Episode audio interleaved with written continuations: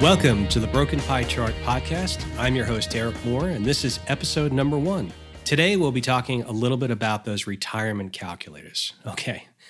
Really, the genesis of this discussion today is going to be around a conversation I recently had with someone who had reached out to me and asked, you know, do I have enough? Am I where I'm supposed to be? Do I have enough saved based upon my age? When do you think I can retire? And a lot of times what we do is we take inputs like that and it's it's a, a broad process where you're running the numbers and running the calculations but you're trying to figure out uh, basically some answers for individuals. And so i thought it would be helpful to just go through some of the inputs some of the assumptions and talk uh, really broadly about some things that maybe you've thought of and just need some clarification on and other things perhaps that you haven't thought of. And when we think about you know where you are as an investor and what you're trying to to get to where you want to go it's really a, a, function of several inputs. And some of these things are going to be controllable some less so uh, but really it's about understanding where you are in the various stages of your saving and investing life. And so really you think about there's an accumulation phase that's where you're saving you're contributing to to accounts. You're trying to build an asset base. Um, there's also the distribution phase, and that's where you're taking money out in retirement to supplement income, so accumulation and distribution. Uh, there's also this phase, and I like to call it the, the base maximization phase in the middle. And that's really in between. And that's that last push, let's call it that last 10 to 15 years to retirement, where you're still working, you're still able to contribute, you're in probably your peak earning years, but you also need to get a good return on the investments to help surge those balances forward. And so, you know, look, it's natural to say, Am I where I need to be? Uh, do I have enough saved? Do I have enough? When can I retire? All of these things are important. And so I thought it'd be helpful to just go through a couple aspects of this. Look, I mean, when, when you're looking at and you've probably stumbled upon and, and searched online, can I retire by X amount of date? And you pull up this nice, nifty online tool or calculator, and you're putting in your age and you're putting in your income, and you're trying to do all these assumptions and figure out exactly when can I retire? Do I have enough? Will my money last until uh, this arbitrary date that I picked that I think I'm going to live to?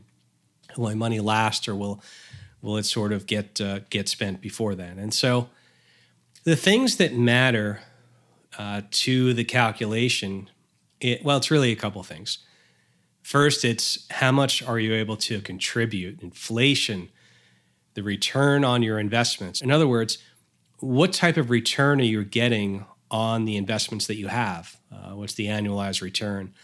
Uh, the sequence of returns matter. What is the sequence of when you earn X versus when you earn Y? Do, were there any big drawdowns that are in there? Certainly, 2008 taught a lot of investors that there are periods where you can have severe drawdowns in the market, and you know that can be damaging to a portfolio. Uh, we're not talking necessarily about investment strategy; that's a, a different discussion, but something to uh, take into account. Uh, Social Security and pensions now Will there be Social Security? Uh, a lot of people are skeptical, especially those on the younger side. Uh, but certainly taxes, those things all matter. Withdrawals and expenses. How much are you going to need in retirement? How many years do you have in retirement? And then your life expectancy. It's kind of interesting when we think about you know various things that you're sort of looking at and you're trying to figure out okay i need to pick somewhat of an arbitrary date in retirement and I say arbitrary because let's say you're 10 or 15 years out, you probably have an aspirational goal of saying, I want to be retired by this, this age or this date. But when you put assumptions into a calculator, you really have to pick a retirement date. Okay, well, that's the closer you are, the, there's a little bit more certainty.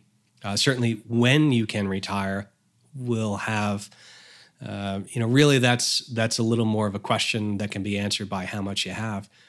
But the other thing is you've got to sort of pick this arbitrary date of uh, when you're going to live to. So when you want to retire, when you think you'll die. And by the way, there's good news on life expectancy in the United States. The good news is people are living longer, whether that be due to advances in medicine or other reasons, uh, quality of life. But uh, while there's good news, you're living longer, the bad news is that many folks are going to have to have their assets last much longer post retirement, meaning you're going to have to draw down income for more years uh, based upon raising life expectations. And so those are things to, to keep in mind. So, look, everyone has probably used one of these. You pull it up, and it's going to ask you questions and things like your current age, your expected retirement age, right? When do you want to retire? And your life expectancy. And so maybe you're 50 years old right now and you want to retire in 15 years. And you say, look, I'll I'll put down, I think um, I'm going to live till 85 and I've got to put in my current assets. And current assets, normally, uh, what they're looking at is investment assets, things that are liquid. Uh, a house is a little bit different. Um, your old baseball card collection, while it might have some value, uh, it's less liquid, meaning it's it's harder to uh, to find a buyer for that. But generally, you've got to put down what your current investment balances are. And then you've also got to put down so okay, so you have your your main components, your age, your expected retirement date, and then your life expectancy. You've got to put down what you have now. Uh, maybe we'll do a separate episode on how to construct your personal net worth, sort of taking inventory of all your assets and your liabilities. Maybe we'll do that in a future episode. But then the other things you have to do is you've got to set aside and say, okay, here's my current salary. Uh, if you're married, it's you know your salary and your spouse's salary. But what's the total salary, and then what's the total percent that you're actually able to, to allocate to, to savings, also called a, an annual percent contribution.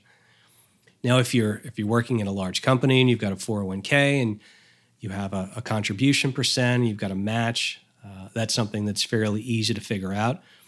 Uh, for small business owners or entrepreneurs whose income fluctuates and they maybe don't have that, uh, that sort of quote unquote forced savings uh, that a company's 401k plan does, it can be a little bit more erratic as to when you are actually contributing. But you got to figure out what it is that you're able to, to contribute. And then you've also got to come up with a pre uh, retirement annualized rate of return. In other words, uh, you know, you've got to say, okay, am I going to earn 7% a year?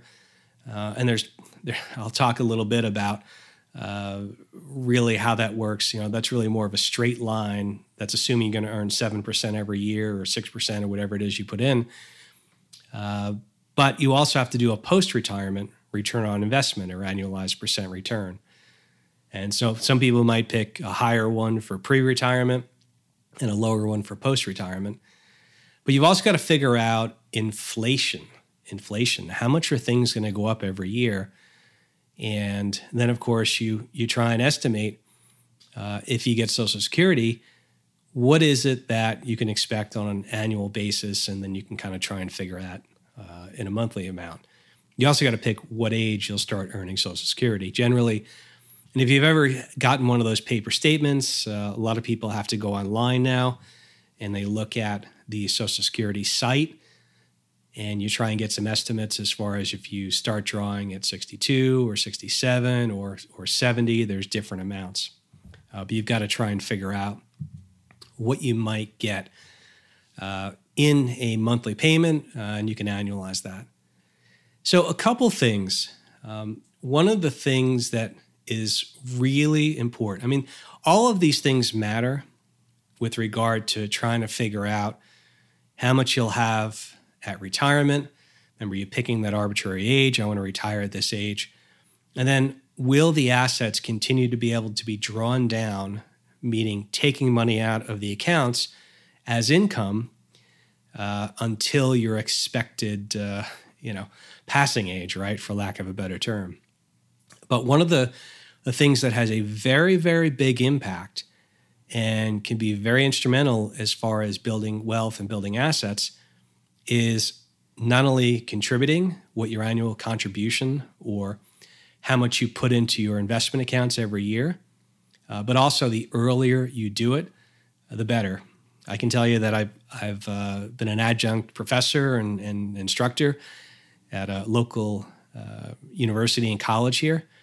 And I did this with a group of really 18 or 19 year olds. And I showed them if, you know, if, even if you started earning like $15 an hour and you started contributing 15% a year at age 18, well, you know, maybe some people are, will do it, maybe some won't. But the point is that the, the earlier and the more disciplined you are to it, the bigger impact it can make. But surprisingly, though, even someone who, let's say, and we'll use a nice round number of 50, even someone who's 50 years old, um, there is a substantial difference between contributing, let's say, 5% annually, 10%, or 15% annually.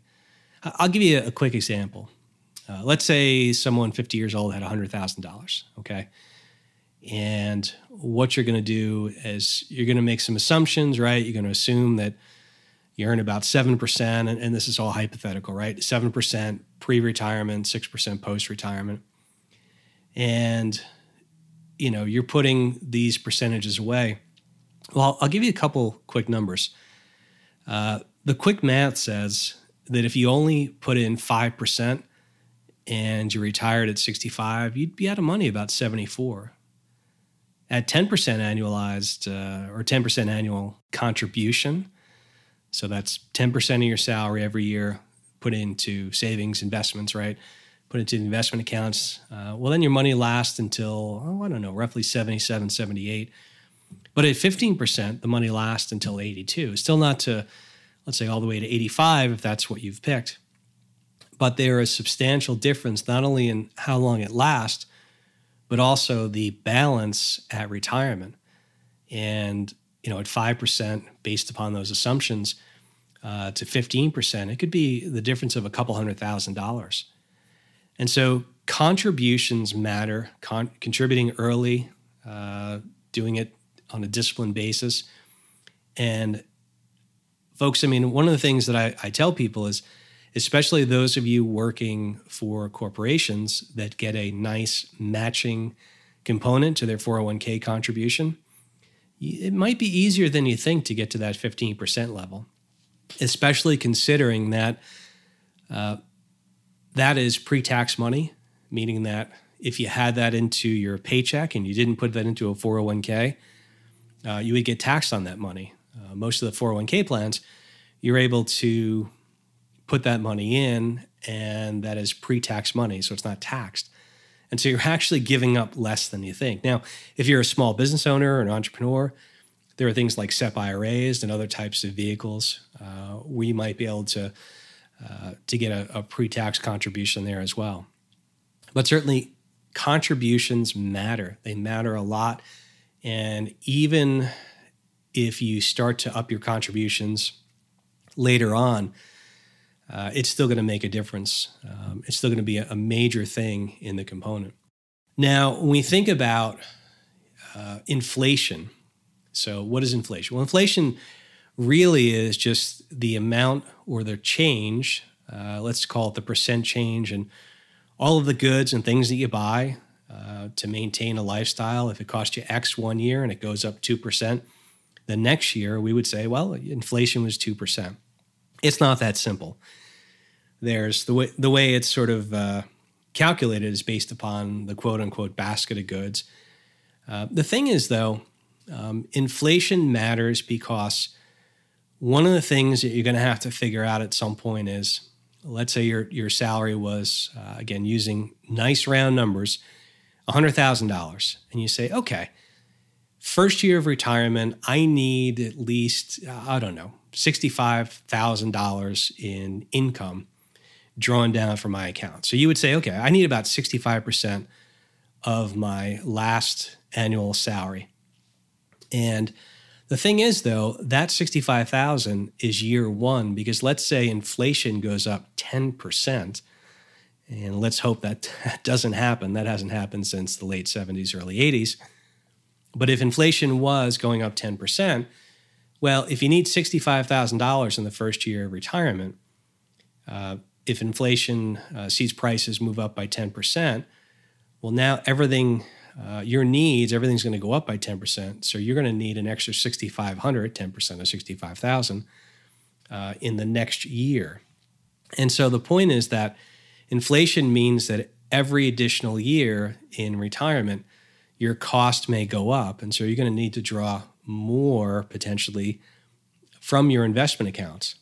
And so inflation matters because if we think about, and I'll give you a couple of examples. Uh, you know, let's say 75,000 is is the number that you pick and say, okay, in year 1 I need $75,000.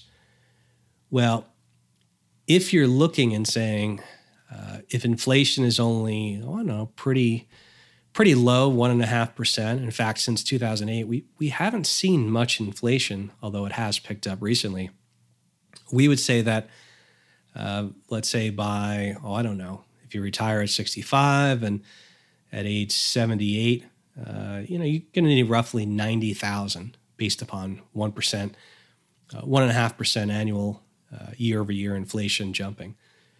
But if inflation jumped at 3.5% a year, uh, which again hasn't happened in quite some time, at 78, well, then you need roughly about 115,000 or so, back of the napkin calculations, right?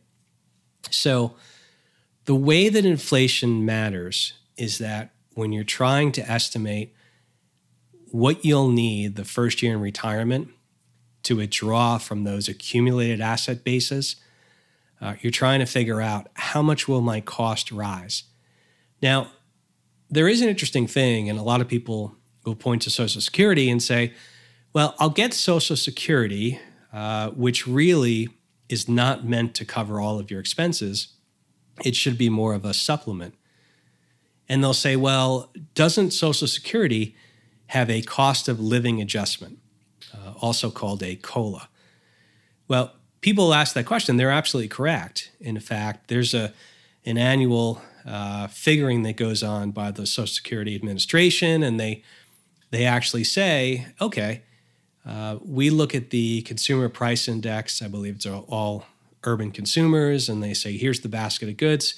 It was this price one year. It was this price the next year, and then this is how we'll do the inflation adjustment. The challenge, though, is think about how, as you get older and into retirement, how your expense basket changes. You're probably spending less on textbooks and more on healthcare. And so the challenge with that is, and there's been some articles written on on the loss of buying power uh, with how they do the, the cost of living adjustment, but uh, some retirees may need more than they think because their own personal basket of goods might be in, being inflated at a higher rate, especially when you think about healthcare. So retirement is, uh, or inflation in retirement is certainly a, a big thing to take a look at. And it matters because it matters of how much money every year you're going to need in income. And it also matters because you're going to see the rate of increase in the cost of your goods. Higher inflation means that your annual income distribution or the annual income that you need goes up. If you can't do it, then you may have to reduce your lifestyle, uh, cut back, or do some other things. Uh, and so, again, you know, we're just going through some of the aspects that make up these uh, these assumptions and these hypotheticals.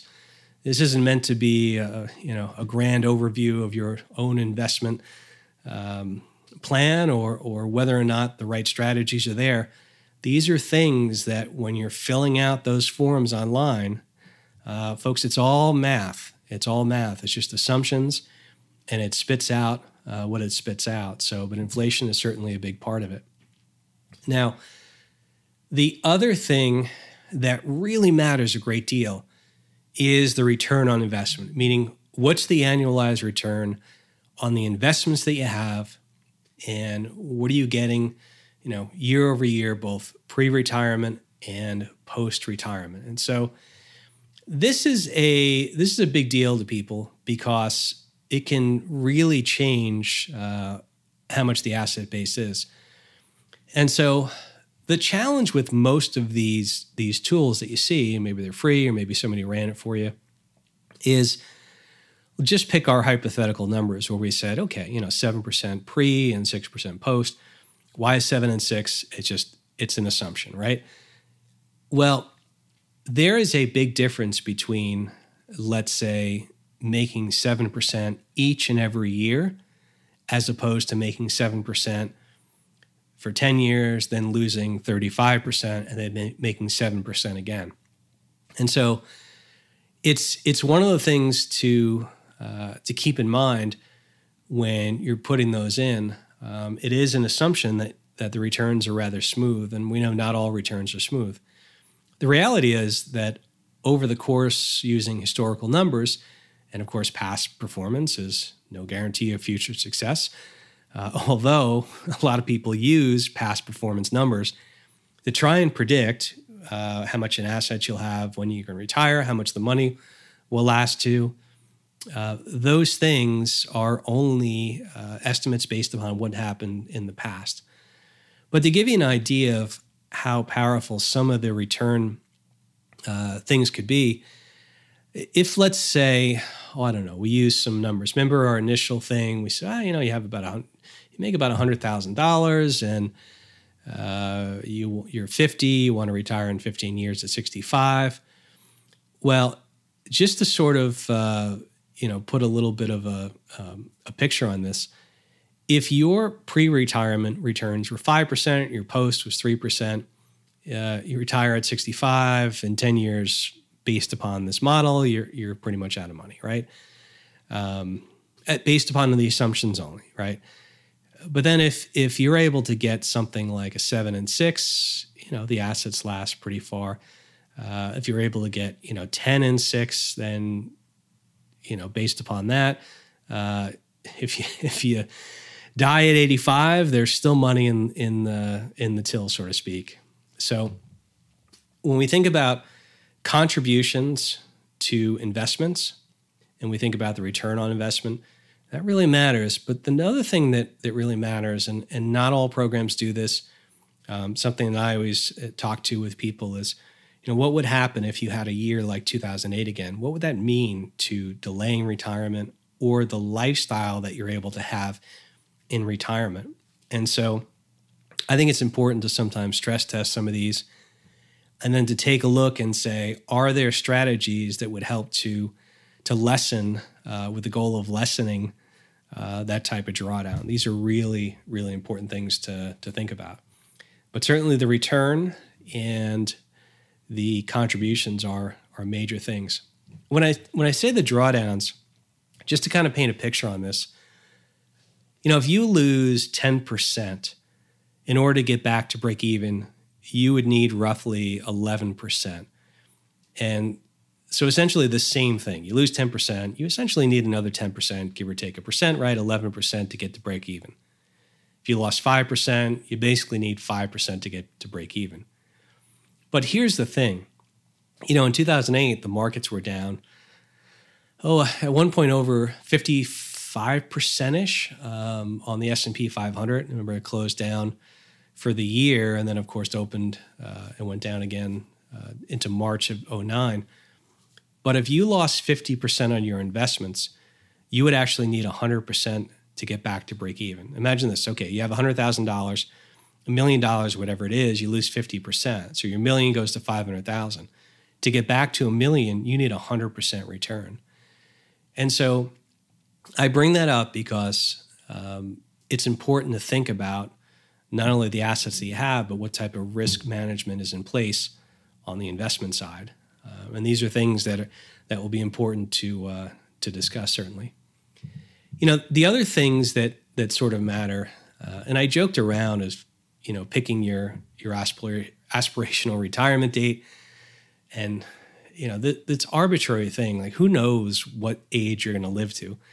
You're sort of trying to figure out will the money last? If I live long enough, will it last? Uh, maybe I want to have, you know, extra money. That way I can give it to people, will it to people, donate it, whatever it is. And so this is all about assumptions. But it goes back to the central point of many of you are probably asking yourselves, Am I where I sh- should be? Do I have enough? How do I even start to, to bring this all in? Um, we've only talked about some of the basic inputs, certainly. Um, there's a lot more that goes into this. Uh, think about uh, your house. Now, your house, we didn't really talk about as part of your investments, but building equity in a house is also a way of, of generating wealth. Uh, your primary residence, you're paying a mortgage. At some, you know, if you want to figure out what your equity is, you take your home price minus the debit balance on the mortgage. But one of the things that you have to figure out is okay, uh, how do you even make some assumptions based upon uh, where you think the price of the, the home will be? And of course, real estate is less liquid than uh, something like a stock, which has a, a, liquid market, has a bid and an ask. Who knows where real estate's going to be in however many years you predict uh, you want to sell the asset and retire? You don't know what the type of market it is. Uh, but you can make some assumptions based upon what you think the growth will be. And then you can also look at the tables and figure out, uh, based upon your payments, what would the debit balance be at that time and try and make some estimates. And the other thing is, will you sell the house? Will you downsize? Will you sell the house and then rent? Uh, all of these things sort of uh, come into play. A couple things I want to mention. One is the idea of, I mentioned the straight line. Remember, I said, you know, if we assume hypothetically, right, we pull that 7% annualized return and we're going to put that in in the calculations. Well, sometimes you see what's called Monte Carlo, Monte Carlo simulations. And really, what that does, it tries to put a probability of, of what's the probability based upon historical um, asset class performance of what's the probability that that's what you'll actually earn. And then it sort of simulates, runs, I don't know, a thousand simulations, and it tries to figure out with some confidence uh, what's the likelihood or the probability that you'll actually get to the finish line. So some programs do that, um, and other programs may or may not actually, you know, put a random, let's say, five years before retirement. What if we have a really big drawdown? Um, the the other thing I would say is that uh, a couple quick things here. We talked about inflation. One of the things you have to be careful of is you know, let's say you put in 3% inflation as your expectation. Okay. Uh, so that's the annualized increase in the, the basket of goods that you have. But a lot of programs actually do two things with that number. Number one is they assume that prices uh, will go up 3% a year using that 3% hypothetical. You can use 2%, you can use any number you want. Uh, but the other thing that sometimes a program does, it uses that number in two ways. It does it prices but it also assumes you're getting a 3% raise every year if you're using 3%. And so your final salary, assuming, you know, 3% compounding on your salary, can sort of inflate the salary. And, and be careful with that because as we know, over the last 10 years, uh, we haven't seen that much wage growth. And wage growth and inflation can be two different things. And so, depending upon what you're using. What I would say also is you know a lot of times people come to me and, and they want to run through this and they have questions on it. Uh, i think it's always helpful to, to sit down with someone and just go through a little bit more about your situation and what your goals are and what you think that you'll need. And by doing that you can sort of really think about things that maybe you didn't think of like uh, college uh, paying for college or uh, lump sum one time uh, gains that you'll have or stock options. When are they vested? Uh, how Social Security changes? What you think expenses will be? Like I said, we'll probably do another episode where we focus on how you can build your personal net worth profile and how you can actually come up with your expenses. But based upon, I know a lot of people are out there trying to figure this out how do you use these things? What assumptions should I make? And so I wanted to touch upon a number of these things in the episode. And uh, at, by all means, if anyone has questions, please feel to reach out to me. Uh, www.razorwealth.com is the website, and I'd be happy to go through your personal situation with you. Until next time, this has been Derek Moore on the Broken Pie Chart podcast. I look forward to our next episode, and we'll talk to you soon.